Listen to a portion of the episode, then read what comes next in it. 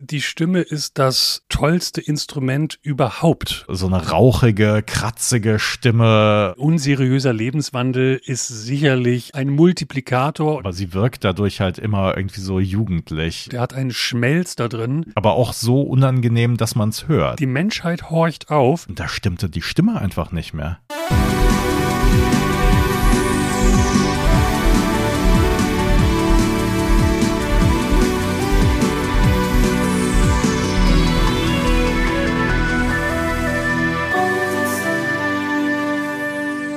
Boys of Summer, der 80er Podcast, ist zurück mit einer frischen Folge und nachdem ich in den letzten Wochen immer wieder alleine den Podcast bestreiten musste, habe ich mir heute Verstärkung ans Mikrofon geholt. Und wir werden heute über Stimmen sprechen, über Stimmen der 80er. Mein Name ist Eckhard Maronde und mein lieber Kollege Alex Klug ist heute wieder nicht mit dabei. Ihr wisst, er als Kind der 90er muss einige Dinge nachholen und sich über die 80er fortlaufend weiterbilden. Und er hat sich die letzte Folge zum Vorbild genommen und hört sich gerade durch die Charts von vor 40 Jahren. 100 Plätze. Und da er ein Fable für das Besondere hat, hat er nicht mit der deutschen Hitparade angefangen, sondern mit der von Neuseeland. Darum freue ich mich sehr, dass ich heute nicht allein in dieser Folge über ein Thema sprechen muss. Heute bei uns zu Gast, quasi als weiterer Boy of Summer, ist Wolfram Fette. Schön, dass du heute bei uns bist. Hallo Eckart.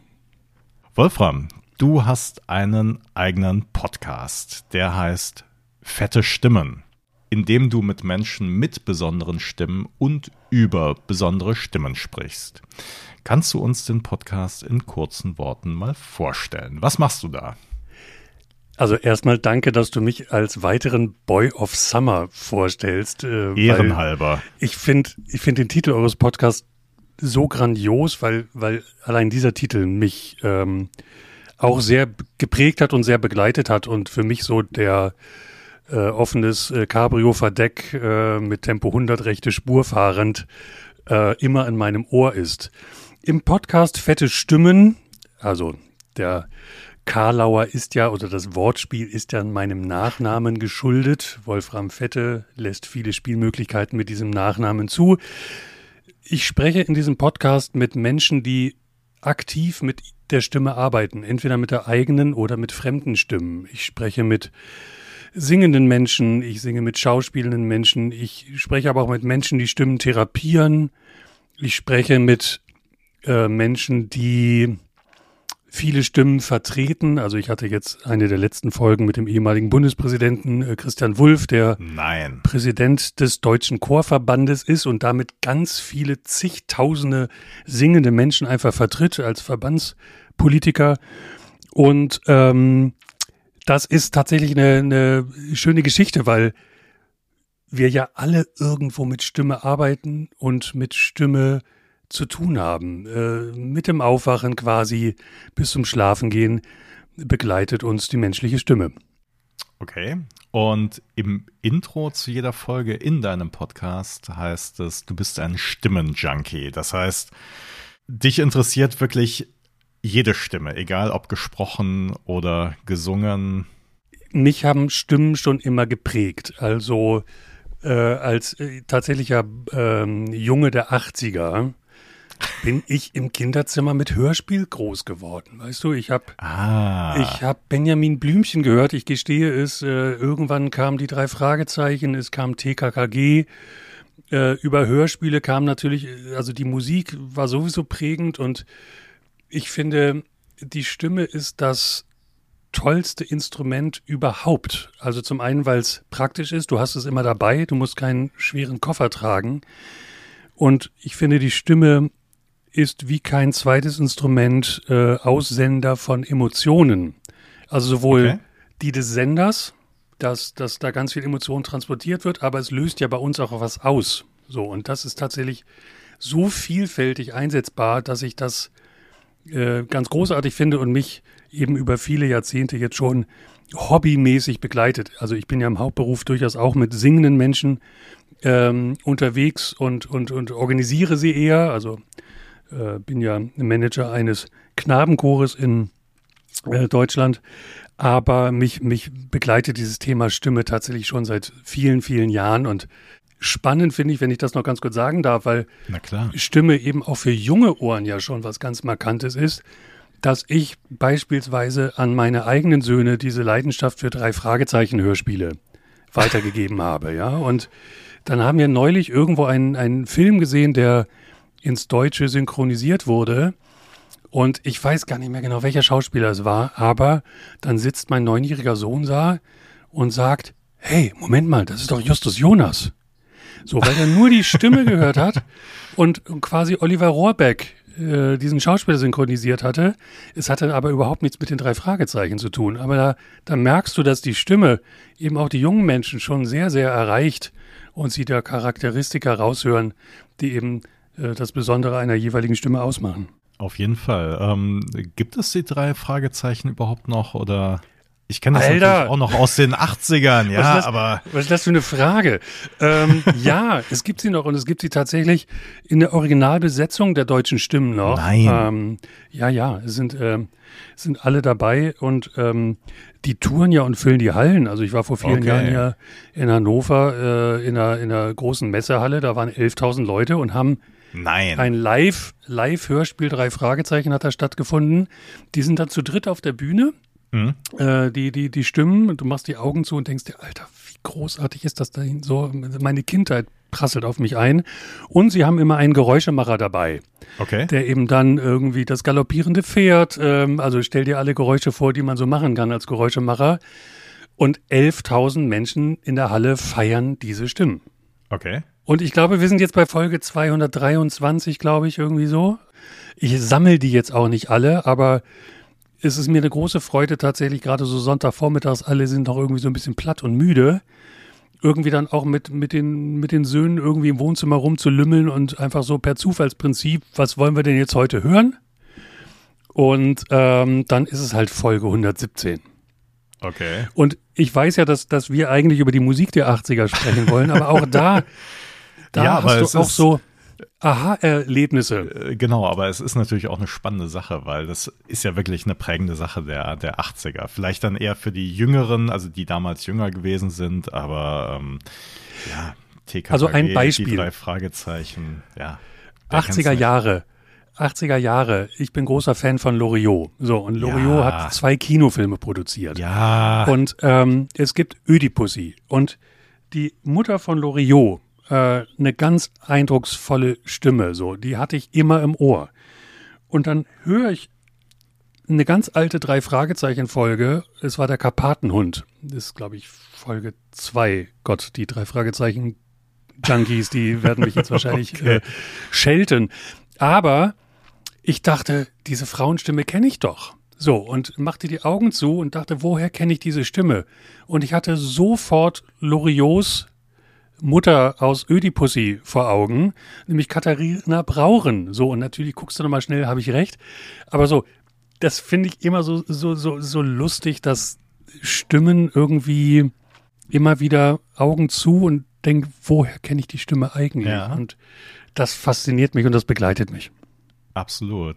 Ähm, mich hat's immer ein bisschen gestört tatsächlich, wenn, also man, man kennt ja Serien aus den 80ern dann in der synchronisierten Fassung und im äh, ZDF oder ARD wurden äh, Serien ja auch schon mal gekürzt tatsächlich. Und zum Beispiel bei Magnum war das der Fall. Man musste das dann auf die 45 Minuten bringen. Das heißt also acht Minuten oder so, die hat man dann rausgeschnitten.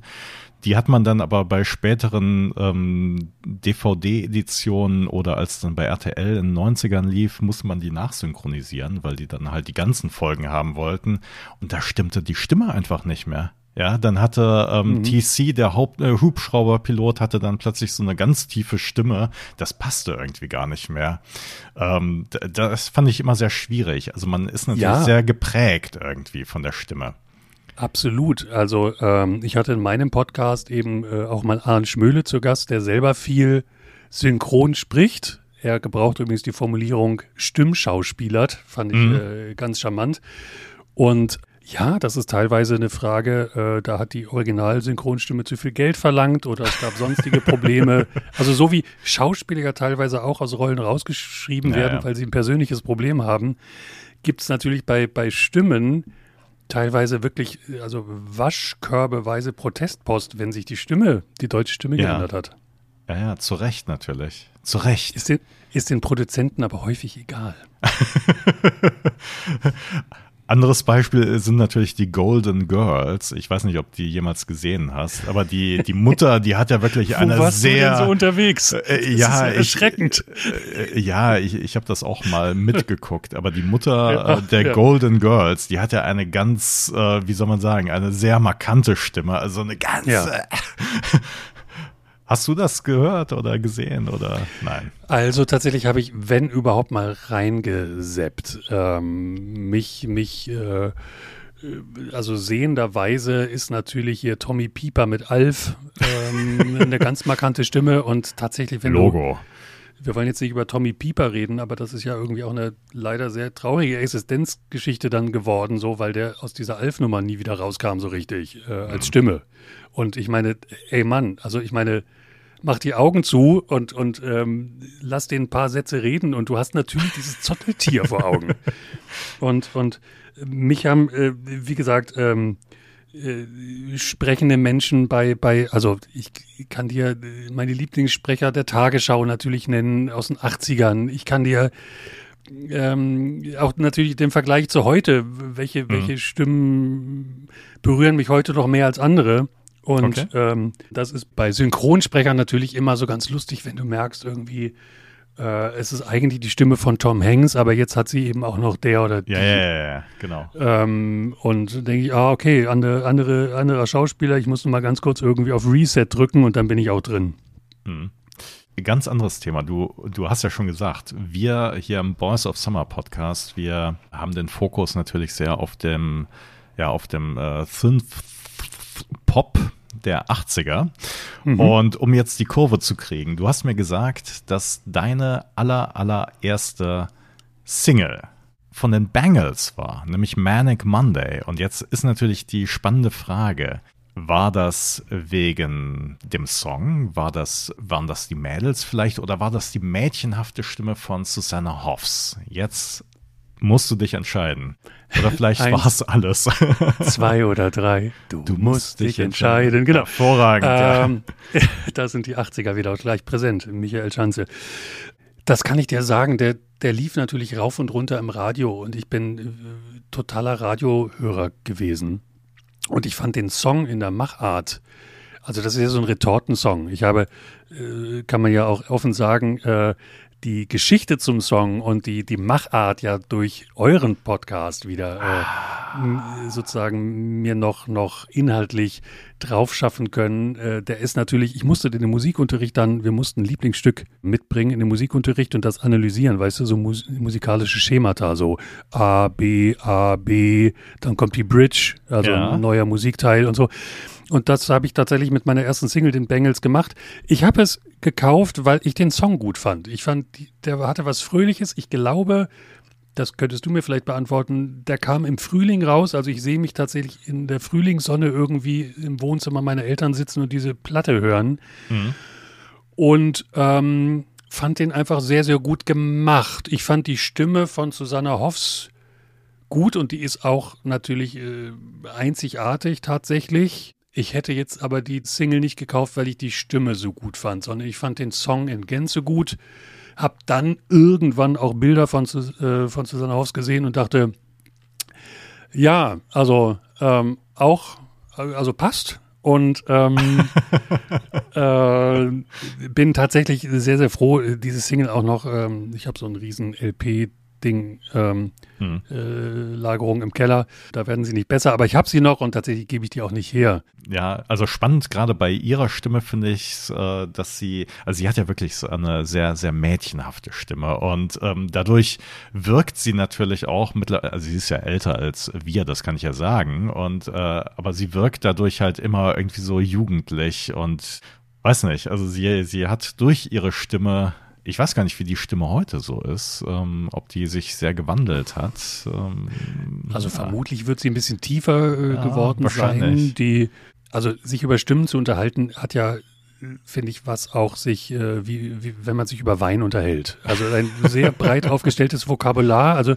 wie beschreibt man die Stimme von Susanne Hoffs, ja? Ja. Ähm, ich fand sie auch immer so ein ganz bisschen mit einer Tendenz zum Quäkigen, so äh, ein bisschen, ja genau, so das freche Mädchen von nebenan, so ja. würde ich das äh, sagen. Und sich da so, so leicht rotzende Art und Weise eben mit dem, mit dem äh, Manic Monday zu beschäftigen, äh, das, das kam natürlich irgendwie auch ganz gut an. Hätte der Song jetzt anders gewirkt, wenn es jemand anders gesungen hätte, können wir jetzt nicht vergleichen.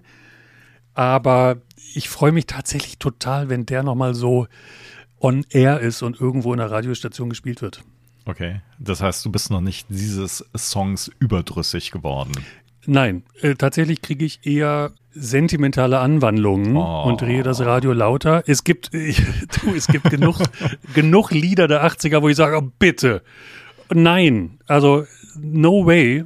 Äh, die da haben sprechen wir gleich noch an den drüber, Rechten. Genau. Ich, ich, muss, ich, muss, das nicht mehr haben. Naja, und äh, tatsächlich, also wenn wir jetzt gleich über Stimmen der 80er sprechen, da gibt's natürlich auch es ist ja jetzt hier gerade so ein bisschen Outing auch, ne? Also ich ziehe jetzt ja quasi blank und äh, öffne sozusagen meine, meinen Erfahrungsschatz und ähm, aber äh, Manic Monday ist tatsächlich, um deine Frage zu beantworten, was, wo ich mich freue und ich sehe mich als, als junger, heranwachsender Mensch da sitzen und ich glaube, und ich habe immer, ich speichere dann wirklich Bilder ab. Ich weiß nicht, wie du das machst, ob du, ob du noch so Songs mit Erlebnissen doch, äh, doch, zusammen doch, auf jeden Fall. Ich glaube, ich hatte meine erste Swatch-Uhr. ich weiß nicht, ob das zeitlich äh, übereinander geht. Vielleicht verkläre ich es auch, aber ich sehe mich irgendwie mit einer ziemlich leuchtend gelben Swatch-Uhr, die ich übrigens auch noch besitze. Sie funktioniert noch nicht mehr. Die Bangles hören und ähm, habe dann ja viel später erst äh, noch wahrgenommen, was die dann noch so gemacht haben und ähm, dass es ja eigentlich vier Mädels sind und und und. Ja, ja, das war natürlich ein großes Thema und äh, das hat den Vieren oder drei von den Vieren dann, glaube ich, auch nicht so gut gepasst, aber egal. Hast du dir das schon kann mal man gut, das kann man ja gut nachhören in, in dem Podcast äh, Boys of Summer. Folge 53. Ähm, wo du Gastgeber bist, Folge 53. Tatsächlich, ich folge euch ja schon relativ lange und ich höre auch nicht jede Folge. Ich gucke tatsächlich genauso, ist das was, was ich vielleicht selber kenne oder finde ich es interessant, mich da fortzubilden. Und als ich das sah, ihr macht die Bangles, dachte ich, wow. ähm, es war tatsächlich, also es war, es war ein Bildungsurlaub. Ja. Vielen Dank dafür. Also mein Learning war natürlich auch in der Recherche, dass die Bangles, dass es auch eine Bedeutung hat, dass es nämlich die Armreifen sind und äh, die Bangs, wie sie vorher hießen, dass das äh, diese Pony-Frisur ist.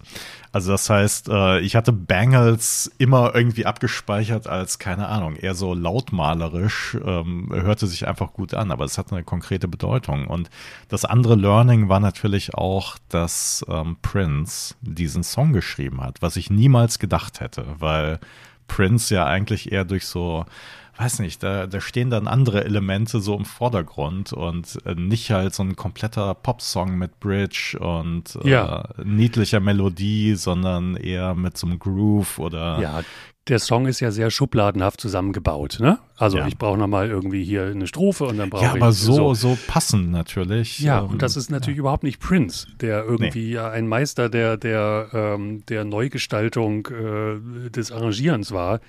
Aber jetzt stell dir diesen Song mal von Prince gesungen vor. So, wie wirkt der dann?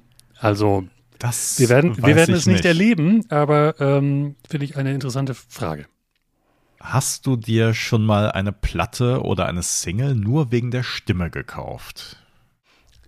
Die Stunde der Offenbarung ist gekommen. Ähm, ja. Also Manic Monday war es ja nicht. Nein, ähm, ich habe mich aber tatsächlich aufgrund der Stimme ähm, oder des Stimmenklangs mit, mit einem Sänger so ein bisschen beschäftigt und ich habe über meine Eltern eher klassische Musik kennengelernt und ähm, bin aber, wir hatten ein gutes Verhältnis zu, zu vielen Nachbarn und die Kinder gingen so ein und aus und wir hatten eben Nachbarn, die einen sehr lustig sortierten äh, Langspielplattenschrank hatten. So lernte ich äh, Münchner Freiheit kennen. Ich lernte erste allgemeine Verunsicherung kennen und sowas. Aber, und jetzt kommt's, äh, eine der Stimmen der vermutlich 70er, aber auch definitiv 80er Jahre, die mir, also die ich als eine der, wenn du mich fragst, welche Stimmen sprechen dich an oder was macht sie für dich wertvoll, ist tatsächlich Roger Whittaker.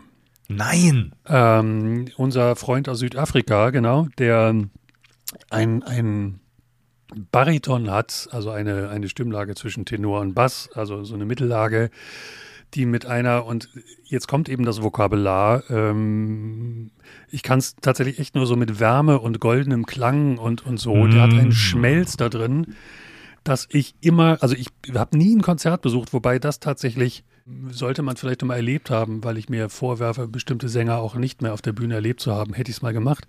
Aber Roger Whittaker tatsächlich ist, ist ein Mensch, der irgendwann in mein Leben kam und ich war, weiß ich nicht, 12, 13, keine Ahnung und habe mich mit seinem Werk ein bisschen beschäftigt. Und das ist größtenteils natürlich echt auch Kitsch. Aber die Stimme fand ich großartig. Und ja, es gab eine Platte, einen Plattenkauf.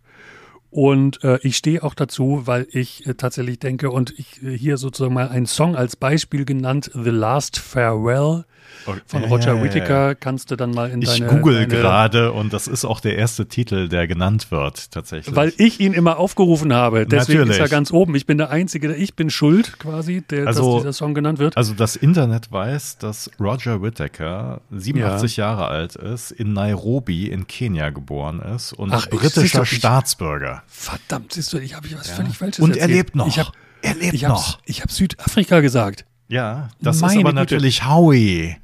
Ja, das weiß ich, das weiß ich wohl auch. Äh, aber äh, tatsächlich hätte ich.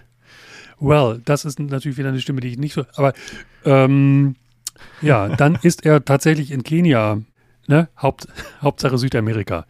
ähm, genau. So, aber tatsächlich ein Song, der an Kitsch äh, nicht zu überbieten ist. Ne? Da kommt irgendwie das Horn, was ja auch ein Instrument des, des Herzschmerzes gerne ist. Und ähm, aber die Stimme ist der Hammer.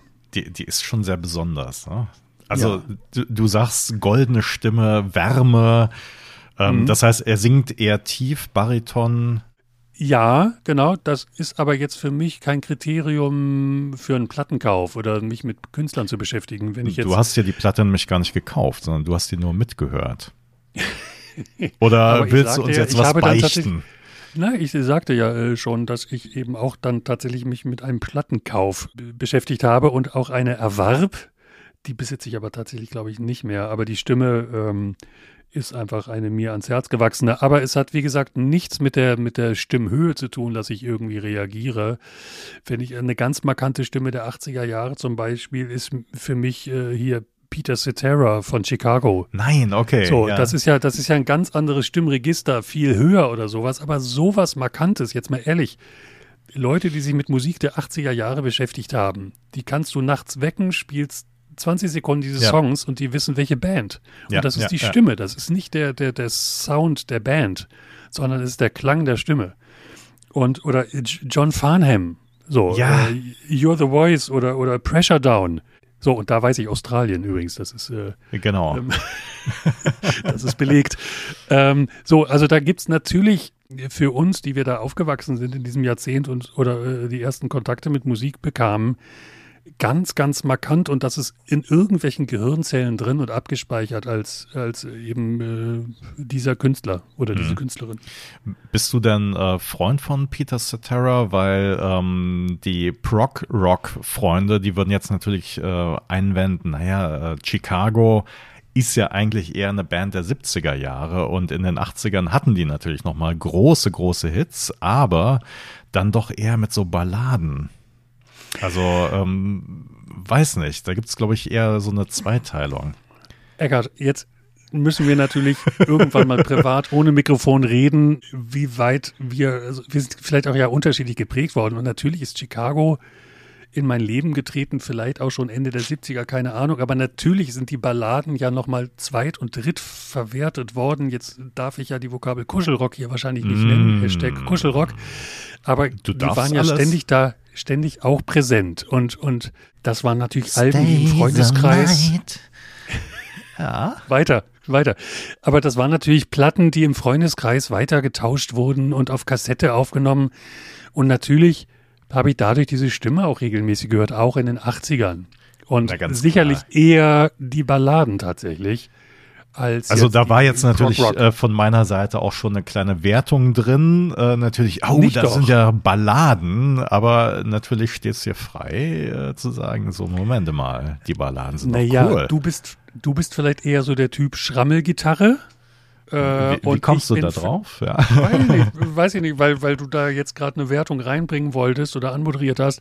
Ich bin vielleicht eher der Typ äh, Ballade. Ja. Und tatsächlich finde ich es find ich's, äh, da jetzt äh, sozusagen auch immer ganz charmant, wenn so diese Heavy Bands irgendwie einem breiteren Publikum bekannt äh, wurden, weil sie mal eben eine Ballade auf den Markt gehauen haben. Oh, das war Hier, ja Mitte äh, der 80er, war das ein großes hier, Thema. Aber sag jetzt mal bitte, an Nazareth. Ja. Nazareth. Love Hurts. Ah, Hast Ja. du im Ohr? Ja, So. ja, natürlich, Äh, klar. also letzte Folge übrigens, äh, letzte Ja. Folge, weil ähm, das ist ja ein Hit der 70er gewesen, auch ihr größter Hit natürlich. Und Schau in den an. 80ern kam dann noch eine Ballade, also eine Powerballade im Grunde genommen, nämlich Dream On. Und Ah, ja, da, ja, ja. das ist großartig. Ähm, da, ah. Das ist wirklich ein großartiger Dream Song, on. weil äh, Ja. der, der Sänger hat natürlich wirklich so eine absolute Reibeisenstimme gehabt. Ja. Und äh, aber dieser Song ist so gefühlvoll, fand ich immer tatsächlich. Also der hat mich Ja. immer angesprochen und abgeholt. Siehst du, und die können alle mit ihrem Instrument umgehen, weil Ja. sie eben auf Tempo irgendwie ihre Gitarren äh, gequält haben. Und dann machen sie so eine Ballade. Die Menschheit horcht auf, denkt sich, was ist das? Was sind das für großartige Musiker? Dream on, ja, großartig. Danke, dass du. Oh, ich habe jetzt, jetzt, ab jetzt wieder einen Dream Ohrwurm. on. Ja, danke. Ähm, Text Ja, kann ich ganz, jetzt nicht, aber ganz, sehr schön.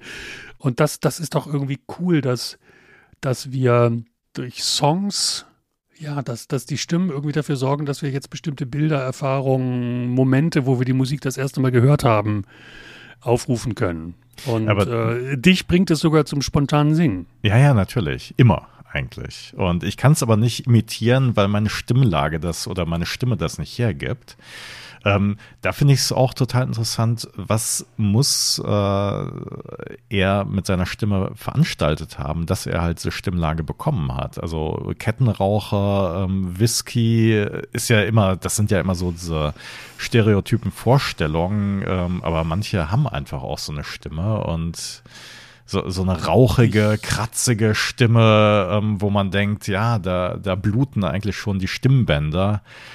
Ähm, Also unseriöser Lebenswandel ist sicherlich ein, ein, ähm, Faktor. ein Multiplikator oder ein Oh, Faktor, okay. genau, dass, dass, dass, dass eine Stimme eher kaputt klingt.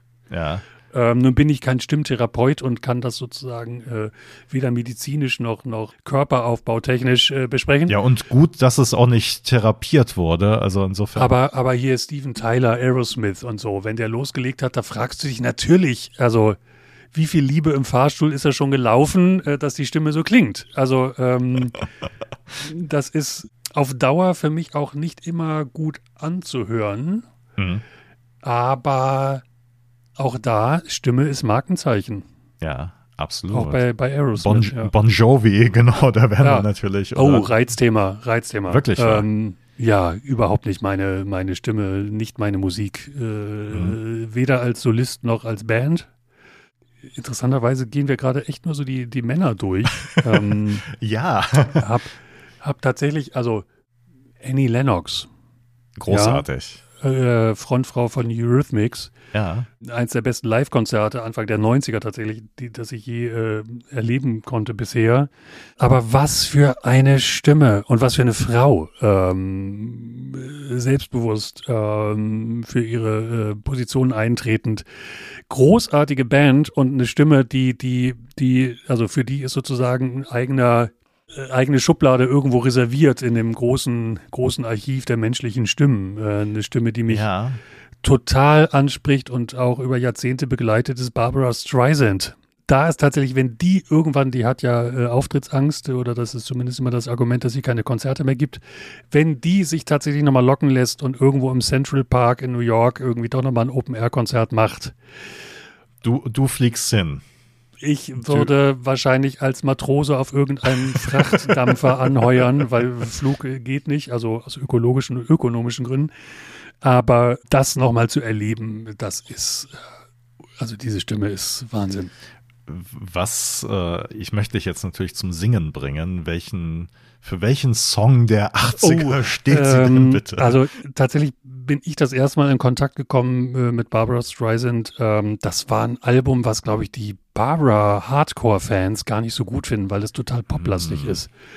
Äh, wie heißt denn das Album? Emotion heißt das, glaube ich. Also der erste Song heißt, glaube ich, Emotion und damit das Album auch. Das kam 84 raus. Okay. Und ist, glaube ich, also da hat zum Beispiel eine Nummer, hat, heißt der Rick Steinman, der, der, der Komponist und Arrangeur, der hat die ganzen Sachen für Meatloaf äh, komponiert. Also Meatloaf hat ja, da kann ja jeder Song gleich. Also das ist so wie Stock Aitken Waterman in den 90ern. Äh, jeder Song von denen klingt gleich und hat sofort gehört, wer es arrangiert hat. Ja. Auch bei diesem Song gesungen von Barbara Streisand, wenn du genau hinhörst, weißt du ganz genau, wer ihn komponiert hat. Aber, also natürlich hat, hat Barbara Streisand, wenn du an Jentl denkst zum Beispiel, mhm. äh, was ja äh, Musikfilm ist, ich werde dir jetzt nicht den Gefallen tun, hier irgendwelche äh, Dinge anzusingen. Schade. Aber das ist einfach eine so wandlungsfähige Stimme und die transportiert so viel Herzschmerz und so viel Emotionen, dass es mich jedes Mal wieder packt. Und selbst, äh, sie hat ja so auch so ein Duettalbum gemacht mit, mit ja. ganz viel, also äh, mit Barry Gibb beispielsweise. ja, aber wunderbare Sachen, die tatsächlich in der Musikgeschichte nicht fehlen dürfen. Ja, absolut. Also, äh, das Internet weiß natürlich, dass du völlig richtig lagst mit Emotion. Es ist schon das 23. Studioalbum von Barbara Streisand gewesen und Oktober 1984 und ähm, alles richtig, was du sagst. Und ich bin gerade fasziniert, dass du während des Gesprächs äh, noch die Kapazitäten besitzt und du hast jetzt nicht irgendwie äh, jemanden an deiner Seite sitzen, der das mal eben nachschlägt. Kompliment, Respekt, das werde ich mir für meinen Podcast normalerweise merken, parallel noch was nachzuschlagen. Normalerweise macht das immer Alex, äh, der ja. irgendwie noch ein Tablet neben sich liegen hat und das Handy natürlich äh, auf Anschlag quält und ich weiß nicht, er guckt ja immer alles nach, das mache ich gar nicht so, aber jetzt muss ich natürlich.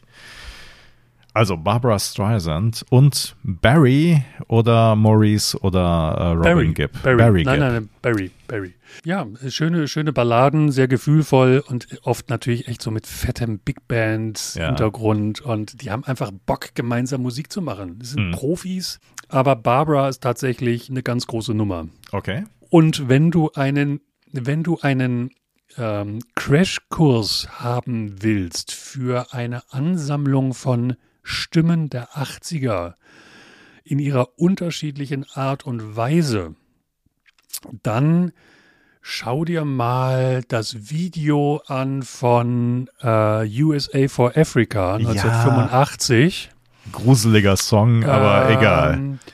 Naja, also das tatsächlich ist schön. Also lass uns äh, ein Streitgespräch führen. Was heißt denn gruseliger Song? Also ähm, wer hat ihn geschrieben? Lionel Richie mit Michael Jackson zusammen? Ich weiß Oder war nicht. Quincy Jones mit drin? Gute Frage. Ich kann es dir nicht sagen, aber, aber also ähm, der Song ist mir tatsächlich sehr präsent, weil, weil ich ähm, auch da meinen Söhnen gegenüber irgendwann mal gezeigt habe, was Musiker, wenn sie zusammen was auf die Beine bringen, irgendwie erreichen können. Ne? Und das okay. war ja damals Mitte der 80er Jahre, diese Hungerskatastrophe in Afrika. Mhm wo die ähm, der Großteil der Musiker, die dann ja morgens um sieben, es gibt ein Making-of zu diesem Musikvideo und zu diesem Song, sehr sehenswert, läuft äh, 27 Minuten, wo die alle so mit ihren Limos vorfahren. Morgens um sieben haben die angefangen, diesen Song zu produzieren, hm. weil die am Vorabend irgendwo größtenteils bei einer Preisverleihung waren, irgendein Musik-Award, so, und dann waren die eh alle zugegen, so, und dann da haben die angefangen, diesen äh, Song einzusingen. Und da sind echt so viele markante Stimmen der 80er Jahre in einem Raum. Also Betty Midler, Kenny Rogers, Lionel Richie, Michael Jackson, Billy Joel.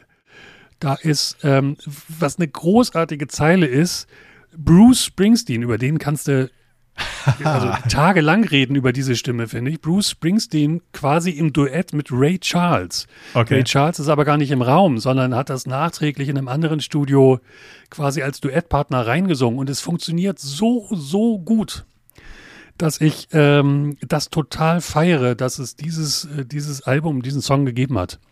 Okay. Und auch da kannst du dir diesem Tableau von singenden Menschen, wenn du jetzt dieses Video 100 Probanden zu sehen gibst und die sollen drei dieser Stimmen auf den Zettel schreiben, welches die Stimme ist, die am meisten anspricht. Das wird eine so bunte Mischung werden. Mhm. Äh, da wird es kein, kein Hop und Top geben. Äh, für mich ist eine, immer wieder eine Offenbarung Kenny Rogers, äh, den ich vorher als Sänger gar nicht wahrgenommen hatte.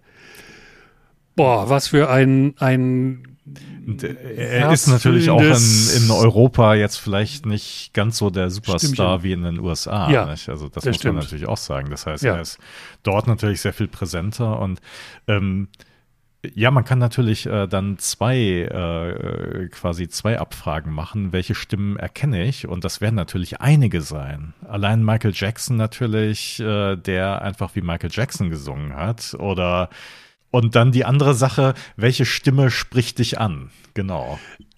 Richtig, also ich meinte das zweite, aber das erste ist tatsächlich interessant, weil ich immer sagen würde, Billy Joel ist eine sehr prägende Stimme der 80er Mhm. Jahre. Ich hätte ihn dort nicht erkannt. Okay. Stimmlich. So, Michael Jackson, klar. Äh, Lionel Richie sofort. Bruce Springsteen, sicher. Ray Charles, Ja. auch. So, Billy Joel hätte ich nicht rausgehört. Was macht denn die Stimme von Billy Joel, wenn du es sagst, äh, so besonders? Gibt es da irgendwelche, keine Ahnung, ist es die Stimmlage oder ist es die Art, wie er singt? Also, Keine Mm, Ahnung. Es ist ein, es ist ein sehr, sehr charakteristischer Stimmklang. ja. den man eigentlich, wenn man, wenn man ein Album durchhört, irgendwie ja abspeichert und sofort weiß, wie klingt Billy Joel. Der hat auch eine, eine sehr eigene Art, finde ich, der Sprache. Okay. Also würde ich jetzt, würde ich jetzt sagen, dass, dass ich auch da, wenn du mich irgendwie wächst und äh, mir ein- eine halbe Minute Musik vorspielst, dass ich sagen würde, das ist Billy Joel. Aber tatsächlich bei diesem Song, also ich höre den natürlich häufig und dann habe ich dieses Video entdeckt und dann habe ich Videos entdeckt, wo tatsächlich irgend, sich jemand die Arbeit gemacht hat und die Namen quasi dann über die Sänger geschrieben Mhm. hat, dass du ganz genau weißt, wer ist das jetzt eigentlich, der da singt. Dann entdeckte ich dieses Making-of, was wirklich, also jetzt mal, also man will ihn nicht in die Pfanne hauen, ne? Aber Huey Lewis, gibt es auch eine Sequenz aus diesem Video, Huey Lewis, der quasi verzweifelt an seiner Phrase und wirklich den ganzen Laden aufhält, weil er, weil er es nicht gebacken kriegt. Das So. heißt, ist, die, ich meine- die, äh, ist der Text so schwierig? Also, ich nee, meine, das, nee, nee, tatsächlich, der, der kam mit den Noten nicht zurecht. Ah, der, okay. der, der, der, hatte so ein, weiß nicht, ob es ein, Bild, also ein Brett vorm Kopf in dem Moment oder ob er vielleicht gar nicht musikalisch ist. Aber ich meine, Huey Lewis ist auch eine, von dem habe ich Eine auch drei Stimme. Alben Ja, klar, äh, hier stehen. natürlich. Was für eine coole Stimme.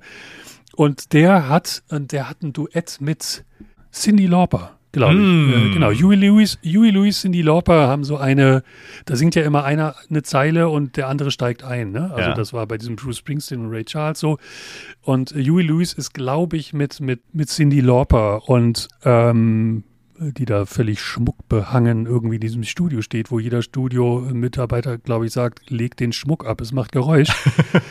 Aber tatsächlich, die anderen wenden sich schon so ein bisschen gelangweilt ab, so und man fühlt so, äh, Yui, hast du es jetzt bald? So, weißt du? Ähm, Cindy Lauper, natürlich auch eine großartige Stimme. Ähm, über die hatten wir auch schon eine eigene Folge, weil ähm, ihr Debütalbum natürlich auch großartige Songs hat und sie hat natürlich auch tolle Balladen, um dir jetzt ein bisschen entgegenzukommen, dir als Balladen, Freund der Ballade, ähm, Time After Time Ja. war immer irgendwie ein Ja. Song, der mich äh, ja sehr abgeholt hat.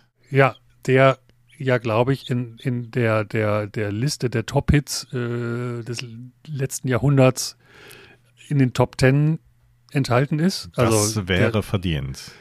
Also Time After Time ist doch ehrlich, also äh, so dermaßen oft äh, zu hören.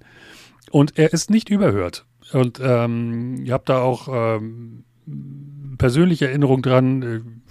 Ich habe mal so eine, so eine äh, Hobbyband in einem Hobbykeller äh, besucht mhm. und die spielten gerade diesen Song und ähm, dass ich dachte, wow, irgendwie Welthits werden jetzt irgendwie, darf, also jeder probiert sich an diesen wundervollen Liedern und ähm, das war sehr, sehr schön. Aber ja, eine tolle Ballade, absolut. Wie stehst du zu Whitney Houston, die natürlich auch eine der Stimmen der 80er ist, ähm, die natürlich perfekt singen konnte, die auch schwierigste Sachen, also besser vielleicht als Huey Lewis singen konnte, die ich allerdings immer so ein bisschen schrill fand. Ich, ich glaube tatsächlich, dass, dass Whitney Houston und ich werde diesen Kinofilm nicht sehen, der jetzt ja gerade äh, läuft, äh, weil, glaube ich, die Trailer, die ich gesehen habe, schon den ganzen Film erzählen. Whitney Houston verbinde ich natürlich, ähm, ich war bei einem Klassenkameraden zu Besuch und der hatte sich gerade dieses Album gekauft, Whitney, also das erste, erste Album. Und äh, die Auskopplung war ja, glaube ich, I Wanna Dance with Somebody, ne? War das die erste Nummer, mit dem sie bekannt wurde? Ich, ich kann es dir nicht sagen. Ähm, und ja natürlich fällt die Stimme auf und mir fiel aber auch schon auf, dass mich das, also die ist hochmusikalisch, die, die hat fünf Oktaven, glaube ja. ich, im, im, im Stimmsitz, die sie bedienen kann.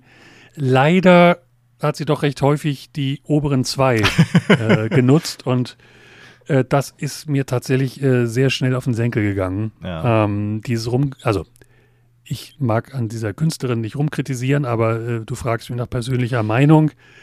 Die, dieses Rumgequietsche in ho hohen mhm. Frequenzen ist nicht meins. Ja. Keinesfalls. Ja, ja, es ist natürlich schon, ähm, also ganz ne, ob man es jetzt mag oder nicht, ist ja eine ganz persönliche Sache, aber sie hat natürlich schon ihre Stimme auch sehr energiereich eingesetzt und ähm, das auch mit Absicht und dass, dass man das irgendwie auch nicht mag oder dass einem das vielleicht auf die Nerven geht, vielleicht sogar, ist ja auch völlig legitim. Ja, ja das sicherlich ist das legitim und, und, und die hat glaube ich, auch einen harten Arbeitsweg so hinter sich, um, um dahin zu kommen und diesen Erfolg zu haben. Aber jetzt rückwärts gespult, so äh, alle, alle Musikformen oder Bands, also wenn ich jetzt zum Beispiel an die Jackson 5 denke, ja. also die Jackson Family, so wenn die da oben rumquieken, geile Songs, total Partymucke, aber ich kann das nicht dauernd hören. Ah. Das ist dann natürlich, genau, du hast dann natürlich auch fünf, die dann, also, na, sie haben ja nicht alle gesungen, sicherlich gleichberechtigt, aber die stehen dann natürlich auch in so einem Wettstreit. Also, ähm, ne, dann muss äh, der eine oder die eine dann halt die andere mhm. übertreffen und dann wird's halt immer, ja, eigentlich auch schon ein bisschen aggressiv tatsächlich. Ja, also mich, mich, mich macht das dann eher gereizt. Ja. Äh, genauso, ähm, also wenn du Whitney Houston nennst, kann man natürlich Kate Bush nennen. Die, wie, wie ist die, es mit Kate Bush? Ja, ich sage ja gerade, ich bediene die gleiche. Ähm, äh, da, da stört mich die Höhe. Ich finde die, die Stimme als solche total, weil da ja so ein leichter Samtteppich drauf ist. Ah aber die geht eben auch in Frequenzen, die, die meinem Ohr nicht äh, zuträglich sind. So, wir müssen den Podcast jetzt leider für heute beenden. Nein, Quatsch. genau. Mir geht gerade ein anwaltliches Schreiben äh, des Kate Bush Managements Anzeige ist ein. raus, genau. Wie ist es eigentlich mit Nina Hagen? Ja, die, die Rockröhre des Ostens. Total charakteristische Stimme. Tatsächlich, also ich meine, bei der ist einfach das ist ja Energiebündel pur. Ähm, Wie viele Oktaven sind das dann bitte? Äh, zehn? Nein, keine Ahnung. Nö, das würde ich jetzt gar nicht sagen. Nein, aber, zehn geht ja auch gar nicht. Ja, die hat halt Leib und Seele in jeden, jedes Lied gepackt, ne? Also, ähm, das ist sehr authentisch, was da kommt. Und ich meine, äh, die Brücke schlagen zu, zu heutiger äh, Stimmkultur. Äh, heute ist einfach so viel Retorte und austauschbar Okay. Ähm, ich, also natürlich werde ich auch alt, ja. Ähm, aber wenn ich heute irgendwie Radio höre, das ist für mich alles, also Woran liegt das denn? Austauschbar, ich so denke, ist das jetzt der oder die? Ähm, es gibt wenig Bands tatsächlich äh, der Jetztzeit, wo ich, wo ich denke, die, die setzen sich aufgrund der musikalischen Qualität und auch vielleicht wegen der der Stimme durch. Ja, woran liegt das denn?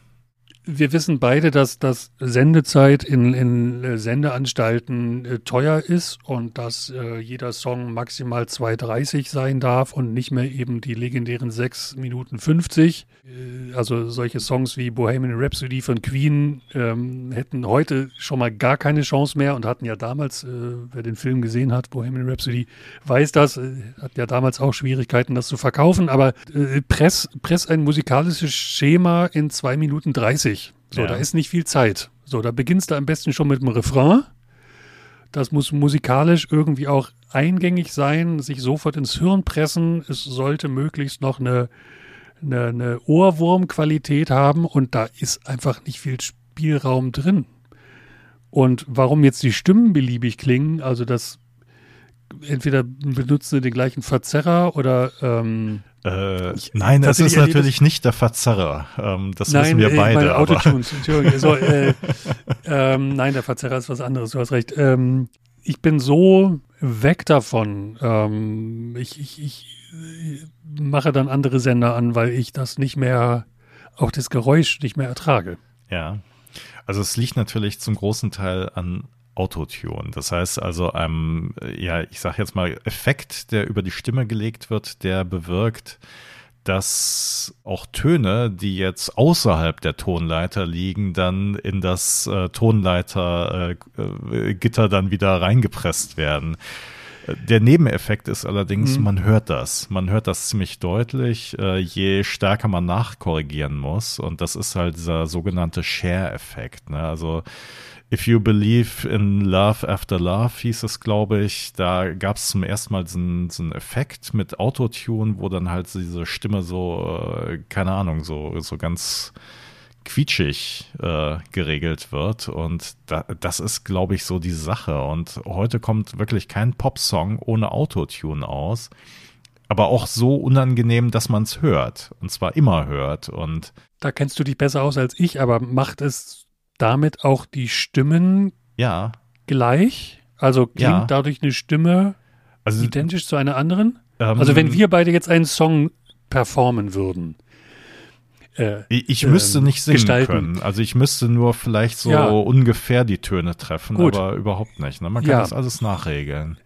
Ja, man kann das nachregeln, aber würde man trotzdem noch einen Unterschied im Stimmklang, also würde irgendwann, man unsere Stimmen auseinanderhalten können? Irgendwann nicht mehr. Irgendwann nicht mehr. Also das ist ja erschreckend, je, Eckart. Je stärker du das reindrehst, desto weniger kannst du halt wirklich ähm, ja die, die originale Stimme daraus hören. Und deswegen, ich finde das halt, ähm, ich meine, wir, wir schweifen jetzt ein bisschen ab, ne? weil das ist ja ein Phänomen ab den 90ern, ab Ende der 90er.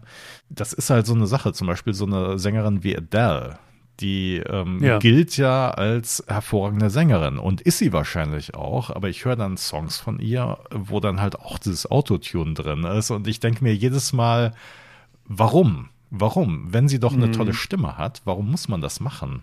das macht man eigentlich nur, weil das heute jeder macht, eigentlich, weil es erwartet wird.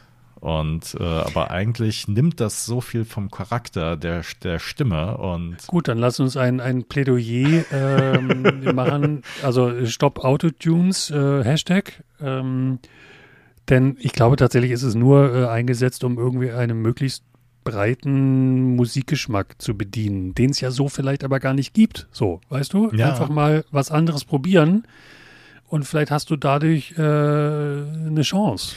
Ja, ich meine, ähm, vielleicht kommt es ja auch nicht von ungefähr, dass die 80er so ein Revival erfahren, auch hier im Boys of Summer Podcast natürlich, weil einfach früher richtig gesungen werden musste. Man konnte das nicht korrigieren. Man konnte die Stimme vielleicht ein bisschen voluminöser machen durch Hall, durch Reverb, durch andere Effekte und so weiter. Man konnte aus einer etwas schwachen Stimme dann vielleicht etwas mehr Volumen äh, ja reinbringen.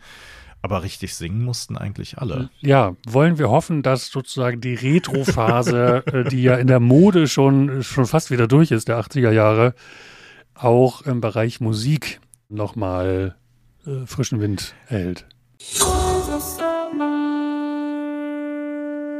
Ich möchte noch über eine Stimme der 80er mit dir etwas sprechen, weil ähm, es ist schon recht besonders, was er gemacht hat. Michael Jackson nämlich.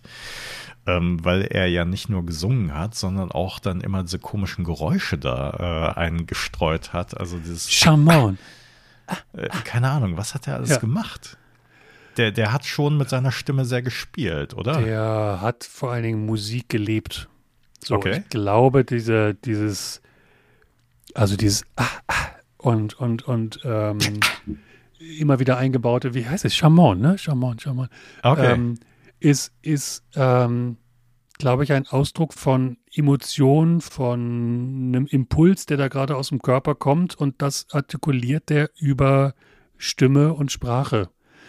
Das ist einfach Teil seines Musikempfindens gewesen, würde ich jetzt sagen. Der hat das zum Teil seiner Musik gemacht. Das ist einfach ein Impuls. Der Körper wollte, dass er jetzt dieses Geräusch macht, was ja teilweise auch echt rhythmische Komponenten hatte. Absolut. Ich fand es immer großartig und häufig versucht zu covern, unerreicht.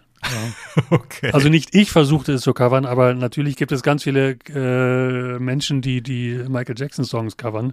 Ja, er hatte natürlich äh, in, in den 80ern schon so eine Art Wiedergänger, nämlich Weird Al Jankovic, äh, der bietet und was hatte er noch ähm, parodiert?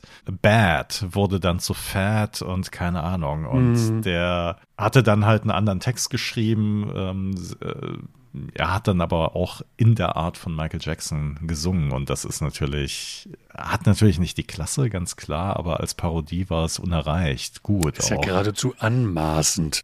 Ja. Also Michael Jackson ist ähm, äh, natürlich, äh, gerade wenn du dich so ein bisschen mit, mit der Familiengeschichte äh, beschäftigst, der, der Jackson Family und was sich da so in seinem Leben dann auch an Ausprägungen gebildet hat, ich sag's mal wertfrei, eine ganz spannende Personalie ja. Ähm, in musikalischer Hinsicht und stimmlich auch so ein tatsächlich ein eigens reserviertes Fach so im zeitlich unbegrenzten Musikarchiv.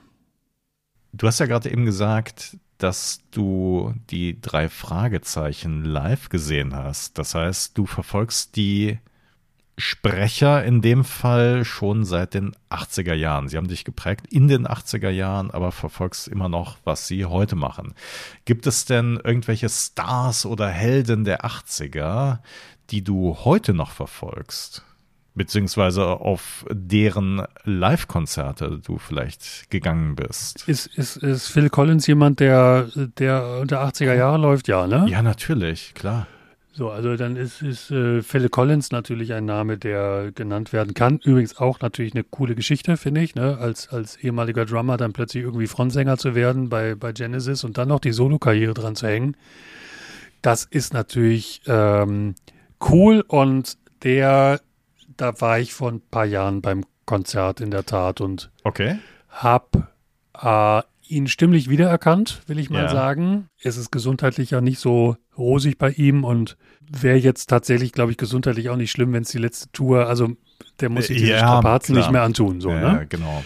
Aber natürlich ist das, also ich meine, es gibt natürlich ein paar Namen, die damals aktuell waren und wo man sich freut, dass die, dass die über Jahrzehnte so ihren, ihren Marktwert gehalten haben und eben nicht jetzt irgendwie in Autohäusern spielen oder Baumärkten, sondern eben echt noch Hallen füllen. Genau, also äh, was ja durch diesen Podcast hier immer zieht, ist das Thema Alphaville. Das heißt, Marian Gold mit seiner goldenen Stimme, die er die natürlich mittlerweile ein bisschen tiefer ist, einfach weil er ja früher sehr hoch gesungen hat auch und wo ich eigentlich immer wieder aufs Neue erstaunt bin, wie ja, welch komplizierte Sachen er eigentlich auch gesungen hat, bei auch auf den ersten Hör unspektakuläreren Songs. Ähm, also ich finde das nach wie vor sehr faszinierend, was er macht. Und ähm Alpha Will, Alpha Will ist natürlich eine Band, die, die dir sehr ans Herz gewachsen ist. Natürlich. Äh, das weiß ich wohl. Ich habe durch dich ja auch äh, im Vorgespräch gelernt, dass das eine Band ist, die ihre Wurzeln in Detmold hat. Nein, in, in Herford. Sage ich doch. Können wir das schneiden? In Herford hat. naja, halt äh, Südafrika, ne?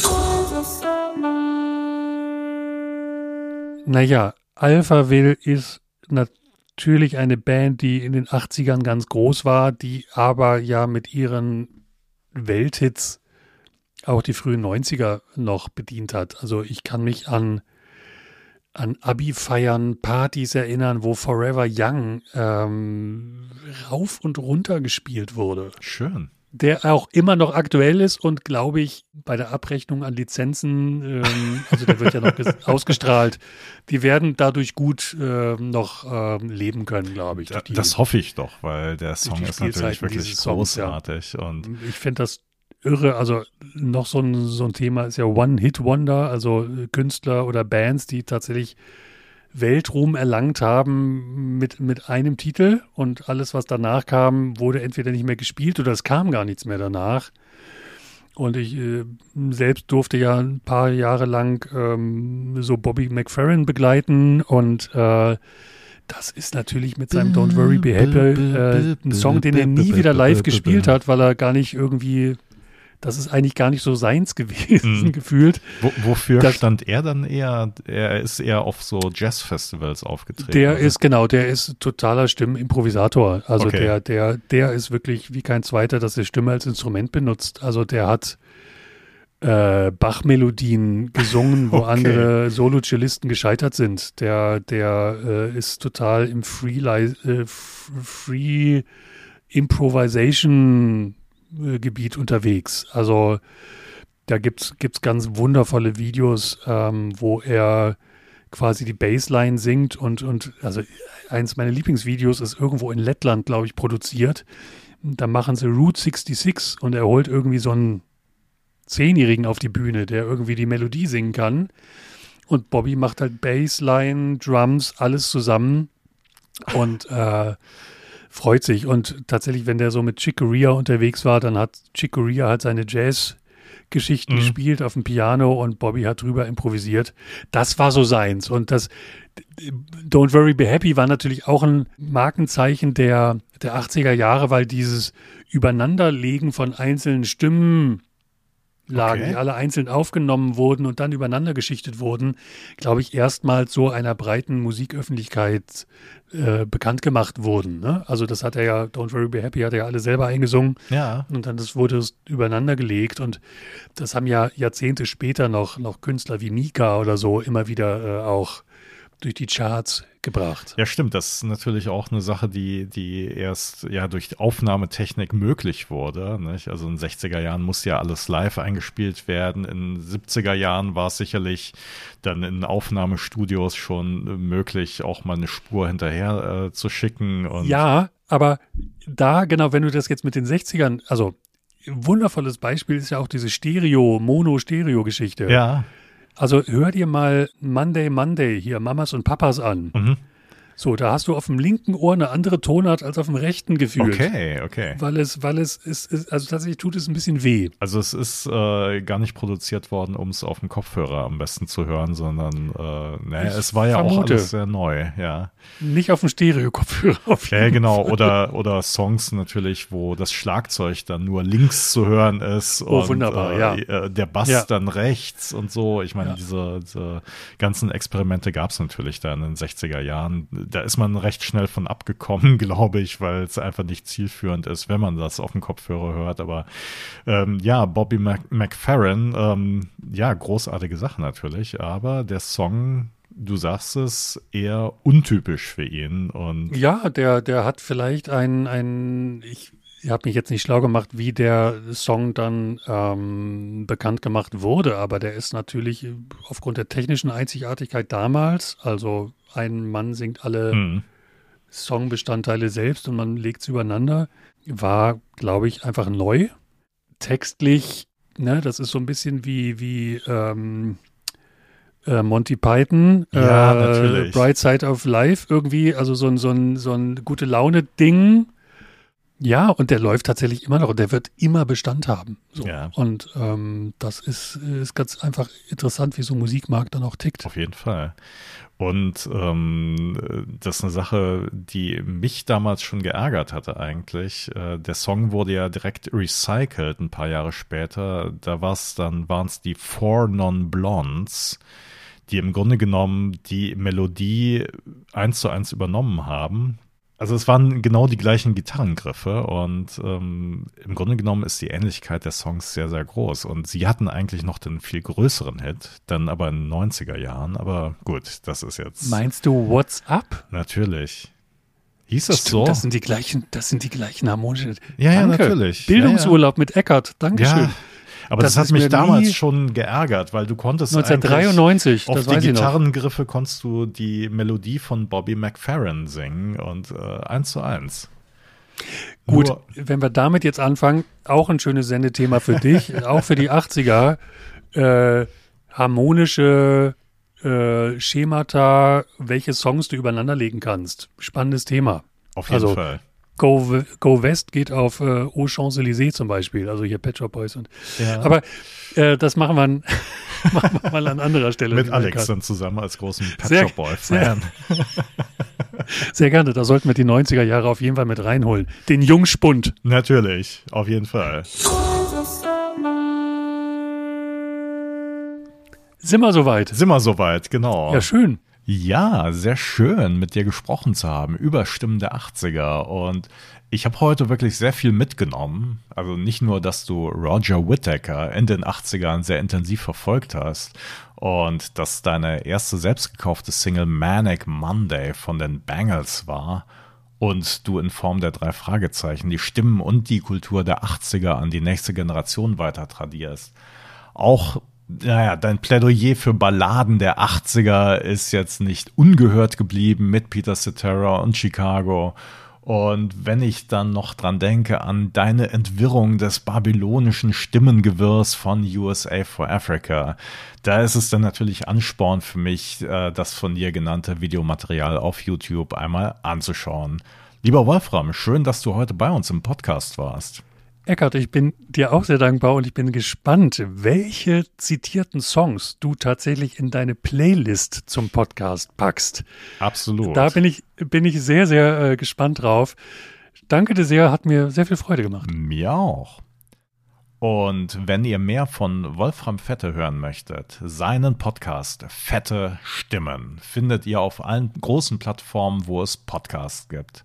Es gibt jeden Monat eine neue Folge mit spannenden Gesprächspartnern rund um das Thema fette Stimmen. Welche Stimmen der 80er haben euch geprägt? Lasst es uns wissen in den Kommentaren auf Facebook oder Instagram, wo wir unter dem Handle Boys of Summer Podcast zu finden sind. Oder schreibt uns einfach eine E-Mail. Und wenn euch die Folge und der Podcast gefallen haben, vergebt auch gerne fünf Sternchen auf den Plattformen, wo ihr uns hört, sei es RadioNet, Apple Podcasts, Amazon Music oder Spotify. Denn ihr seid natürlich wie immer unsere fünf Sterne-Hörer. Und damit wir im Boys of Summer Podcast sagen können, Dream On, wir sind auch bei Patreon zu finden, wo ihr uns monatlich ab einem Euro zukommen lassen könnt. Don't worry, be happy. In diesem Sinne, bleibt uns treu, seid glücklich und wir hören uns in zwei Wochen wieder, wenn es heißt Boys of Summer, der 80er Podcast, ist zurück mit einem frischen Thema. Bis dahin, tschüss und gute Nacht.